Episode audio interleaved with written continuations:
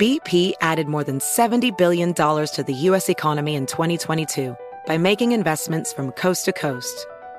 Investments like building charging hubs for fleets of electric buses in California and starting up new infrastructure in the Gulf of Mexico.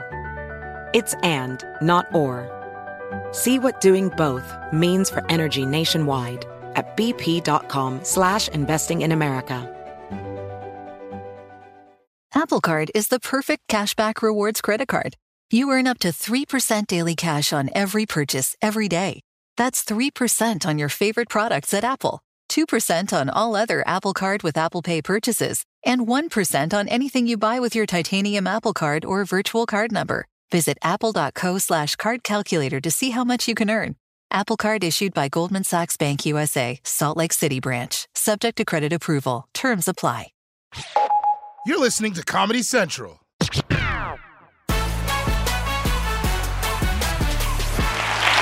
Everyone has been talking about the situation in Iran. And if you haven't heard, about 10 days ago, a young woman named Mahsa Amini was arrested by the morality police for not properly covering her hair, and then she died in their custody. Ever since then, Iranians have been pouring into the streets demanding justice for her death and freedom for Iran's women. Now, so far, the government has answered the protesters with brutal violence and has shown no signs of reconsidering the law that requires women to cover their hair. In fact, last week, the president of Iran was scheduled to be interviewed by CNN's Christiane Amanpour in New York. And at the last minute, he demanded that she wear a headscarf for the interview, even though the interview was in New York. And when she refused, he straight up just canceled the interview and left. Just left her looking like she was giving therapy to a ghost. So, joining me now to talk about the interview and the situation in Iran is Christiane Amanpour. Christiane, welcome uh, to the Daily Show. Um, let's jump straight into it. You have interviewed many Iranian presidents. You have never been in a situation like this before, where they, where they demanded of you that you wear uh, the headscarf not in Iran. Walk me through the situation and also why you chose to not do what the what the president of Iran requested? Well, very briefly, like, you know, with my team, we wanted to do this interview and we were going to get the Iranian president's first and exclusive interview on American soil. And as you know, because New Yorkers know, it's gridlock at the UN. This is the UN week. And one of the things we like to do is get voices from all over the world, including the Iranian president. So I've done this now many years, and I've always had the first interview with the latest Iranian president, and it's never been an issue. There is no law in the United States that requires a journalist to wear a scarf for any interview. Um, and it was never an issue. And by the way, I find out that this guy, he had a breakfast, he had a press conference, and he didn't require anybody to wear a scarf. So, you know, come to the evening and it's now eight o'clock, and then they say he's praying and he's resting, and, you know, we're going to do it a little bit later. And suddenly, um, an aide came and said, um, we would like, the president would like you to wear a scarf. Mm-hmm. I'm like, why? Um, no, I don't have to wear a scarf. Anyway, cut to the chase, it is not law. And as a journalist, I made instantaneously a journalistic decision based on the principle that A, it wasn't law, and B, you don't get, you know, strong-armed by a foreign government or any government when you're trying to sit and conduct a previously arranged interview. It, it seems it seems like, and, and I can't help thinking that this was most probably, um, I guess, in, in, in, some way, shape, or form, motivated by the timing. You know, you are of Iranian yeah. descent. Eh, do you think that there was an element of him not wanting to appear on camera with you for fear of a message it may send to a country that's very quickly turning against this dictator? Well, I think you're you're right. I mean, I don't know that for sure, but I do actually believe that he did not want to be seen with a woman who who, whose head was uncovered, right at the same time that in his own country there was an uprising on the streets. And in fact, a woman had died, a young woman had died because of this, uh-huh. um, while in the custody of the morality police. And I would just say that this morality police has been around since, you know, 40 plus years of the Islamic Revolution. But under some uh, presidents, it's less obvious and less strict, and under some, it's much more strict. So this particular president is one of the very hard line variety, and he basically came to power by um, making the crackdown on all sorts of social norms, including on women's dress and their activity. That was a central theme of his campaign, and you know clearly, it's all gone as we say, pear shaped, because I don't think he expected that something like this would cause the worst uprising in Iran since 2009. It's really interesting, and, and your, you know, your audience should know and your viewers that some 80% of the Iranian people are under the age of 21. 60% of Iranian students and university graduates are women. Women have a lot of power and they want their full rights. I think they have every right to want that. And across the world, uh, you know, I think there, there may be some misconception.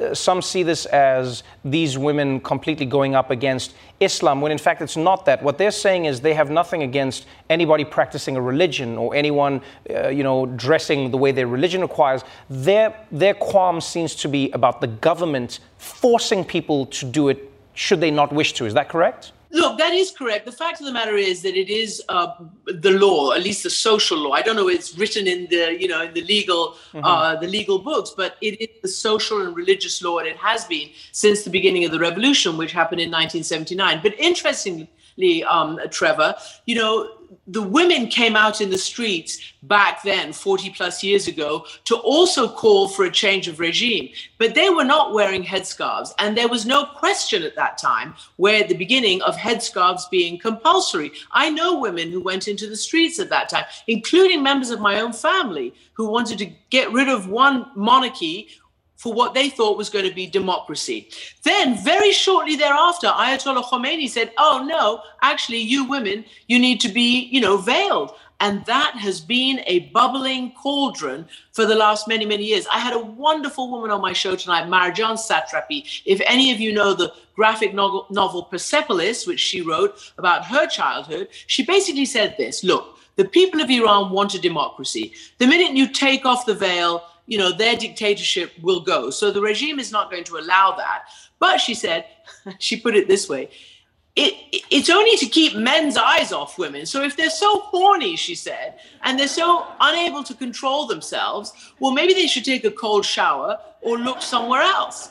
And that's the bottom line. And I'm, you know, sorry to say that even in your country, uh, Trevor, even mm. in the United States, with this law that has, you know, banned the ability for women to make their own choices about their own bodies, it's something incredibly important that we have to, you know, keep an eye on. And that in that moment, I was not, as a journalist or as a woman, going to put a headscarf on and somehow bind myself in some kind of, you know.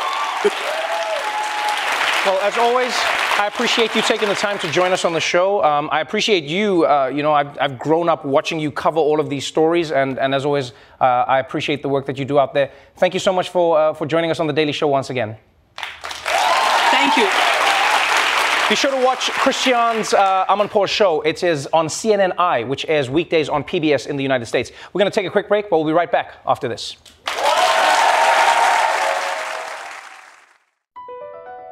BP added more than $70 billion to the U.S. economy in 2022 by making investments from coast to coast. Investments like building charging hubs for fleets of electric buses in California and starting up new infrastructure in the Gulf of Mexico. It's and, not or. See what doing both means for energy nationwide at bp.com slash investing in America. Witness the dawning of a new era in automotive luxury with a reveal unlike any other as Infiniti presents a new chapter in luxury, the premiere of the all-new 2025 Infiniti QX80. Join us March 20th live from the edge at Hudson Yards in New York City, featuring an unforgettable performance by Grammy and Academy Award-winning singer, songwriter, and composer Jon Batiste. The all new Infiniti QX80 is unlike any luxury SUV you've ever seen. Smart enough to anticipate your needs even before you do. Every line, curve, and detail was thoughtfully crafted so everything for every passenger feels just right. Don't miss it.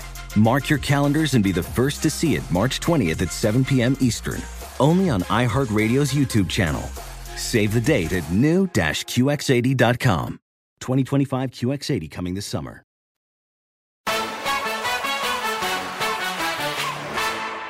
Earlier today, I spoke with award winning broadcast journalist Soledad O'Brien. We chatted about the media's coverage of the election, of Donald Trump, and so much more.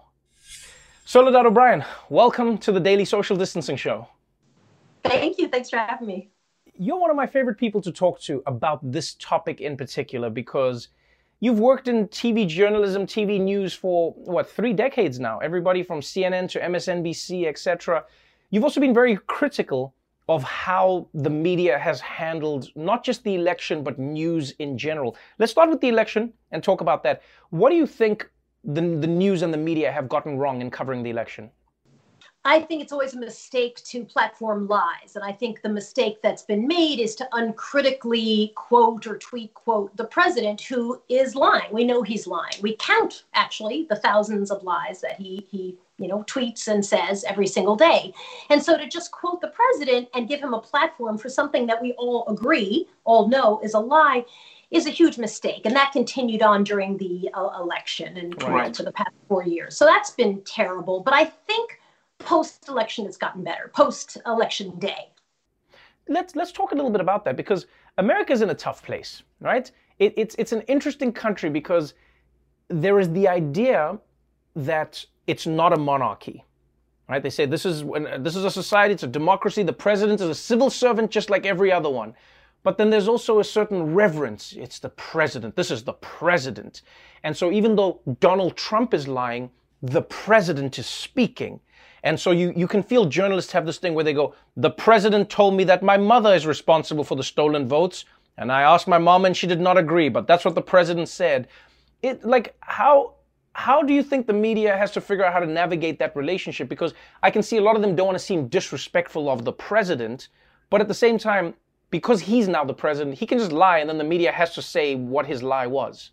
Yeah, there's been a reverence for the office, right? Even though the person in the office wasn't particularly reverent himself or deserving of the reverence. And I think it's one of the reasons that we saw, oh my gosh, the New York Times beginning to call the president's lies lies. I, I I'm going to take full credit for that. I am going to take credit for that. It took something like three years, but things that were lies were lies right, they wouldn't right. want to say or things that were racist just saying this is racist. This statement is racist. And I, I do believe it's because of that very thing. There's a sense that whether you like the guy or hate the guy the office itself deserves a certain reverence.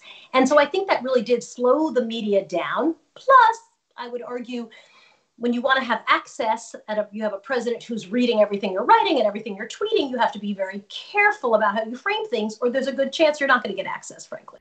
Yeah that's but that's something i find strange about american journalism for the most part like I, I live in a country where you didn't have access. That's just how it worked. You know i've lived in countries around the world where it's like you don't have ac- access is not what journalists have. Access find the things that are not given to you with access because access, in my opinion, often comes with misinformation. I mean, you know, American journalists, they've had access to so many things. They had access to the lies about Vietnam. That was the access. So I wonder sometimes, like, why are American journalists so obsessed with access when that access could be misinformation? It should be journalism, shouldn't it?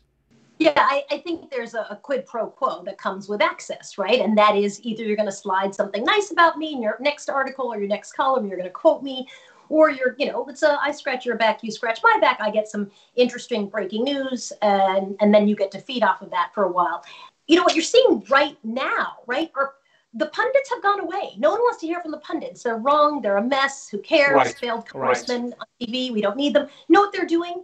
TV news organizations are camped out talking to the head of elections in Maricopa County, right? Like right. that is journalism. Yes. That is reporting. That is not access, someone calling you up, you scratch my back, I scratch yours. It's just doing the work. And I would argue Most journalists are not access journalists. They're not going to write a book about their time at the White House. Right. They're not going to tell you funny stories about hanging out with John Boehner. They go every day and go into communities and try to figure out what the accurate story is. And sometimes they get it right, sometimes mistakes are made. And I think most journalists do a really good job.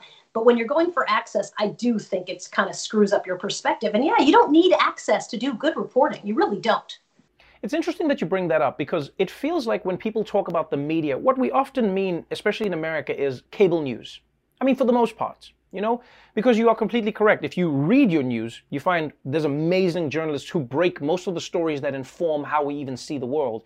But when it comes to cable news, pundits seem to be more important than facts. Like, you know, you you you just bring people on. You're just gonna be like, I'm just gonna bring on this one person to say why Latinos like Trump, and then I'm gonna bring on another person to say why Latinos don't like Trump. Now you guys fight.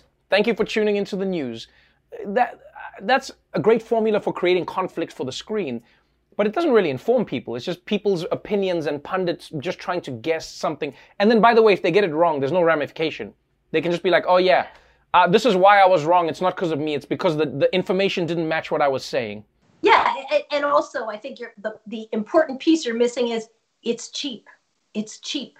You pay all those Ah. people. They are on every show. They rotate through. You've seen the nine person set, right? It doesn't cost any money. You know it's expensive going into the field with a crew for the next three days and shooting and doing interviews and then writing your story and bringing it back and editing your story. That costs a lot of money. And actually, Right. you can hire a guy or two for that same cost, right? And they'll be on your set for the next year. That contributor contract is for every show that they want to be on over the next year.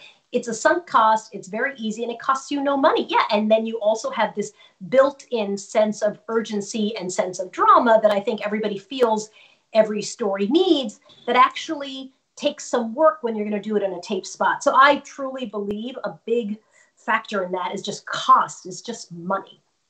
You you've been someone who's been critical of of the, the media for a while, especially like and, and not broadly. Obviously, you you know you've given props where props are due, but you have pointed out the shortcomings.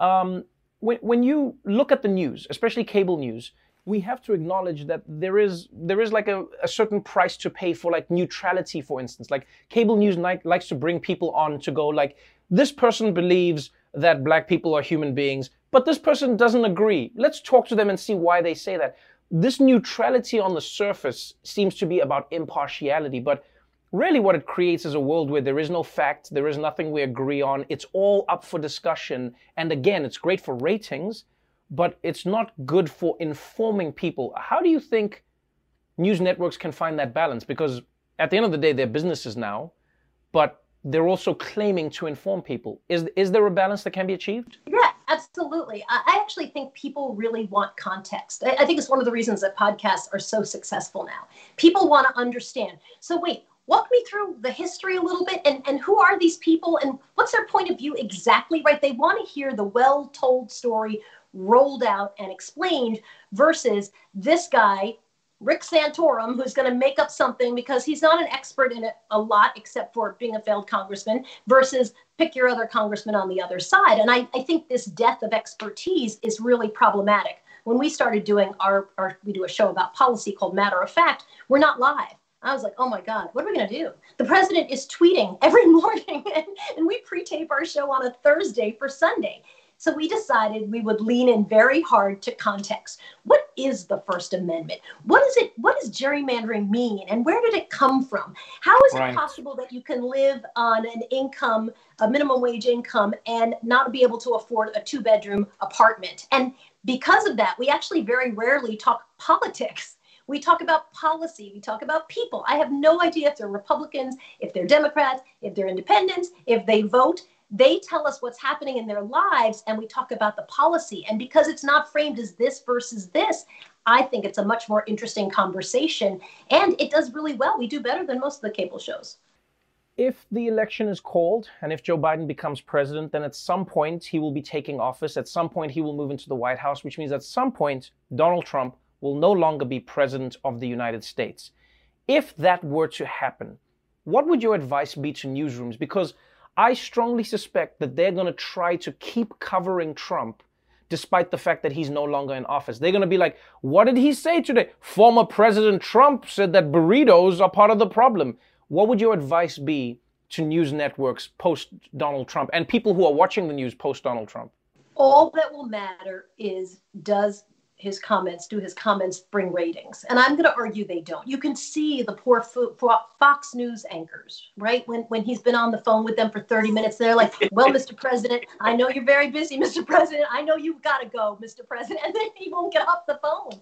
So you know i think if they think they can get ratings it doesn't matter what advice i give them because they will go for the ratings. But i right. think you're going to find that there are not ratings there to be had that actually he's not great ratings. He's not ratings gold. He was ratings gold when he was wow, wacky over the top. Who knows what he's going to do? But the song and dance is getting very, very old.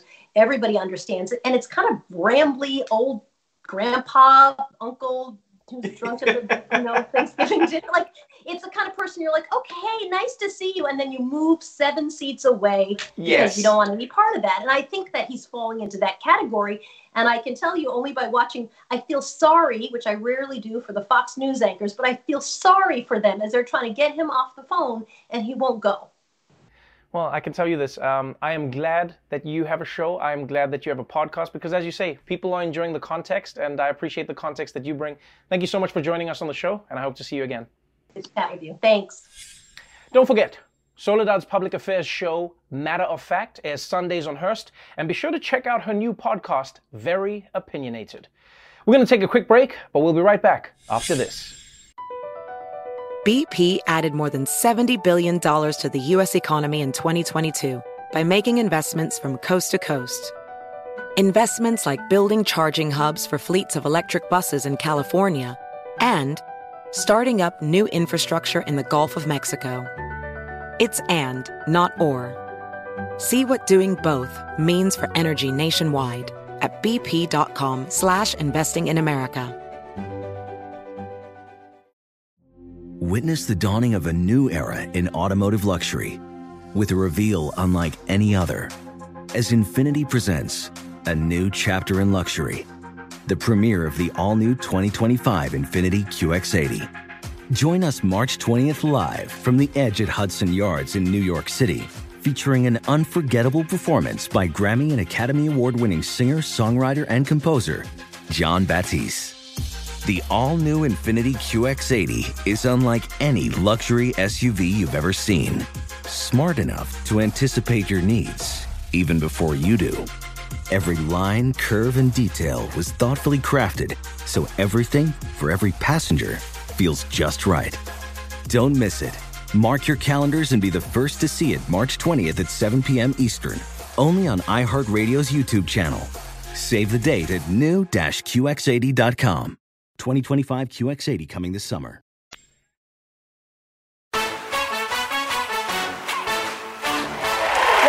Daily Show. My guest tonight is the first African American female reporter, columnist, and editor for the Washington Post. Her new book is called Trailblazer A Journalist's Fight to Make the Media Look More Like America. Please welcome Dorothy Butler Gilliam, everybody. Thank you so much for being here. This is one of those stories that genuinely hit me so hard because it feels like you have lived through some of the most seminal moments in American history and you were also reporting on it. You, you worked for 50 years in this business. What do you think was the biggest change that you saw in your time in journalism as the first African American woman working at the Washington Post? I think the biggest change was um, after the urban uprisings of the 60s, uh, when the Kerner Commission, which was a commission that was named by the president, said the media had in many ways contributed to the fact that the, that the urban riots occurred. And that was because wow. they had not integrated their reporting and the editing staffs. And in many ways, they said they were just showing us America only through white eyes. So I started at the Post in 1961. When I went back in 1972, it was a little different because there were more reporters of color, right? More females, but still, it was very white male dominated. You came into this world at a time when it was just something that did not happen. You walked into a newsroom where there were only two other reporters who were black. You were the first African American woman in this space. And reading in the book, there's one of the, I mean, just the most harrowing passages where they, they, they had a policy of not reporting when black people were murdered. Mm-hmm. One editor even called those cheap deaths that shouldn't be reported. Yeah. How do you even begin to work in that kind of environment? And did you help the editors understand why it was crucial to report all news? I tried to help them. And I think the way I began working in that environment is because uh, Dr. Martin Luther King was beginning to say to young black people, go into white corporations and excel. So part, it felt wow. like it, I was almost part of the freedom movement uh, by going and becoming the first African American woman at the Washington Post. I didn't think I was a trailblazer at that point. I just was doing a job that I loved. Right. I had had uh, four years in the black press, and the black press has been very important in America, uh, both in terms of reporting on civil rights, but in going going places where white reporters wouldn't go, right. where white newspapers wouldn't go. So that uh, experience also helped to prepare me for my work at the Washington Post. Uh, one of the first stories that I remember a lot was when I went to the University of Mississippi uh, as part of the team from the Post to cover the integration of Ole Miss. And that was the most horrendous thing you can imagine because Mississippi was one of those places where uh, it was a lynching state. Right. Uh, it was the heart of segregation, and the university was like this bastion of white supremacy. So it was uh, chaotic on the campus. But what uh, hurt in addition was that I had no place that I could get a room because they didn't have hotels for black people. So I slept in a black funeral home. And uh, in a funeral home? Yeah. I slept with the dead, Trevor.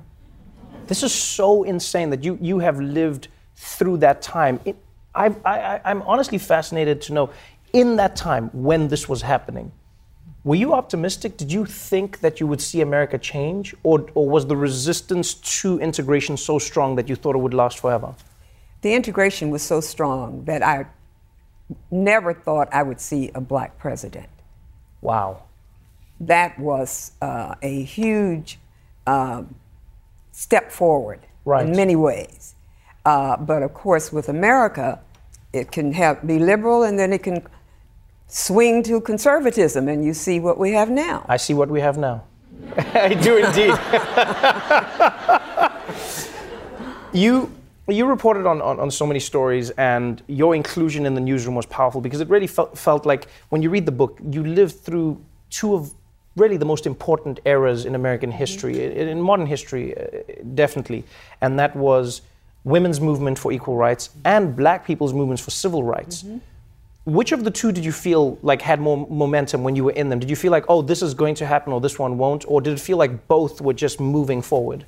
Uh, it felt that the, like the freedom riders and the freedom, I call the whole civil rights movement, the freedom movement. Yes. Uh, it felt like it was going to open doors for so many other people. Right. Because after the civil rights movement, after the Black Power era, that's when Gloria Steinem wrote her article that said, after black power, women power. Right. And so after the women power, it's, it's the blacks who were the pioneering minority. And so after women power, then you had the uh, oppression against gay people right. being, being uh, really looked at and, and studied and acknowledged.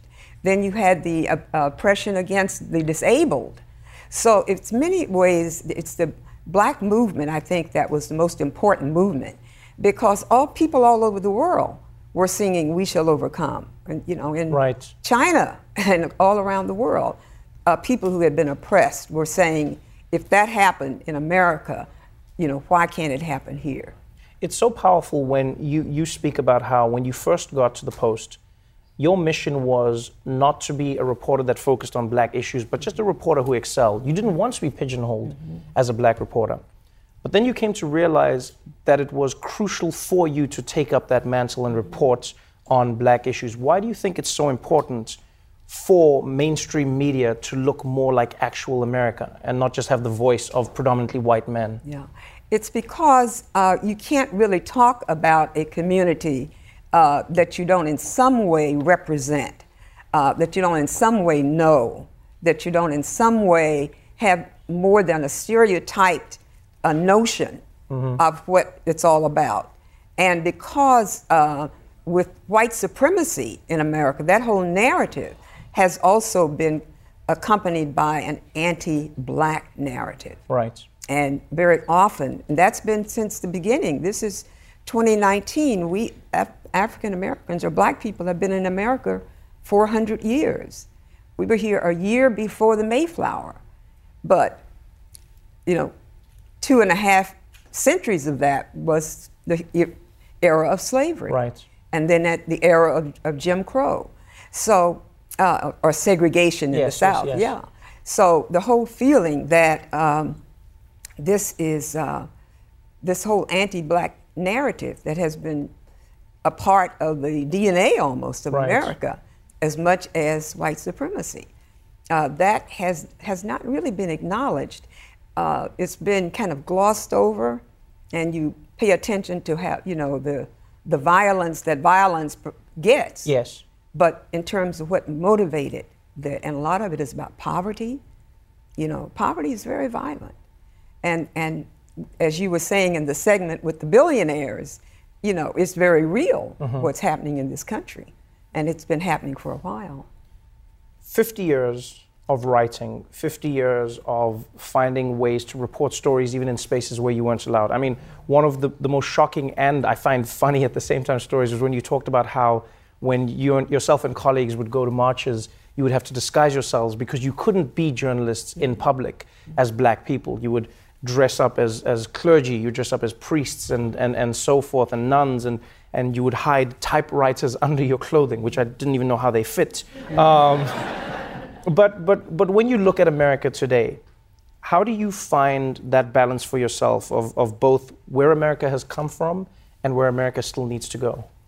Okay, first I should say that those reporters uh, who uh, wrapped their old royal typewriters about this in old clothes right. when they went to the South because they didn't want the white sheriffs to arrest them. Wow. And so they, they would also disguise themselves as ministers and they carry Bibles under their arms.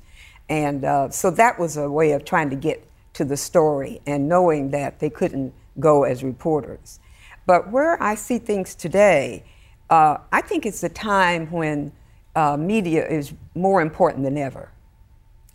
Uh, it, was, it was very difficult when the president uh, started talking about fake news. Mm-hmm. Uh, it was very difficult because, you know, those of us who came up in the in the legacy media, we knew about all of the issues of ethics that we had to to uh, adhere to in mm-hmm. order to be hired by the Washington Post and in order to work there. Uh, we knew that we didn't take gifts from anybody. Uh, we knew that we had to always pay our own way. Um, uh, we knew that we had studied in colleges and universities.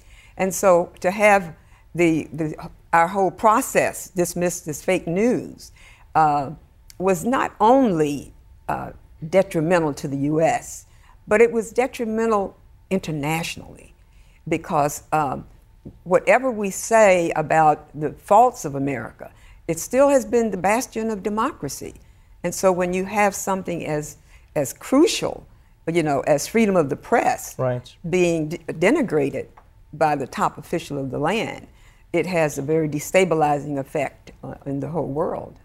I could genuinely talk to you for hours, but luckily I have the book to keep me company. Thank you so much for being on the show. It's an Thank honor you meeting so you. much. Thank you so much. Trailblazer is available now. A truly fascinating story. Dorothy Butler Gilliam, everybody. Explore more shows from the Daily Show podcast universe by searching The Daily Show wherever you get your podcasts. Watch The Daily Show weeknights at 11, 10 Central on Comedy Central, and stream full episodes anytime on Paramount Plus. This has been a Comedy Central podcast. Infiniti presents a new chapter in luxury the premiere of the all new 2025 Infiniti QX80, live March 20th from the edge at Hudson Yards in New York City, featuring a performance by Jon Batiste. The all new 2025 Infiniti QX80 is an SUV designed to help every passenger feel just right. Be the first to see it March 20th at 7 p.m. Eastern, only on iHeartRadio's YouTube channel. Save the date at new-QX80.com. Don't miss it. 2025 QX80 coming this summer. Today's episode is brought to you by the American Society of Magical Negroes, a fresh satirical comedy about a secret society of magical black people starring Justice Smith, David Alan Grier, An-Li Bogan, and Nicole Byer. As an official selection of Sundance 2024, the American Society of Magical Negroes has been heralded by critics as an uproariously sharp-edged satire and a must-see. Only in theaters this Friday. Visit the American Society of Magical Negroes Film.com to get tickets now.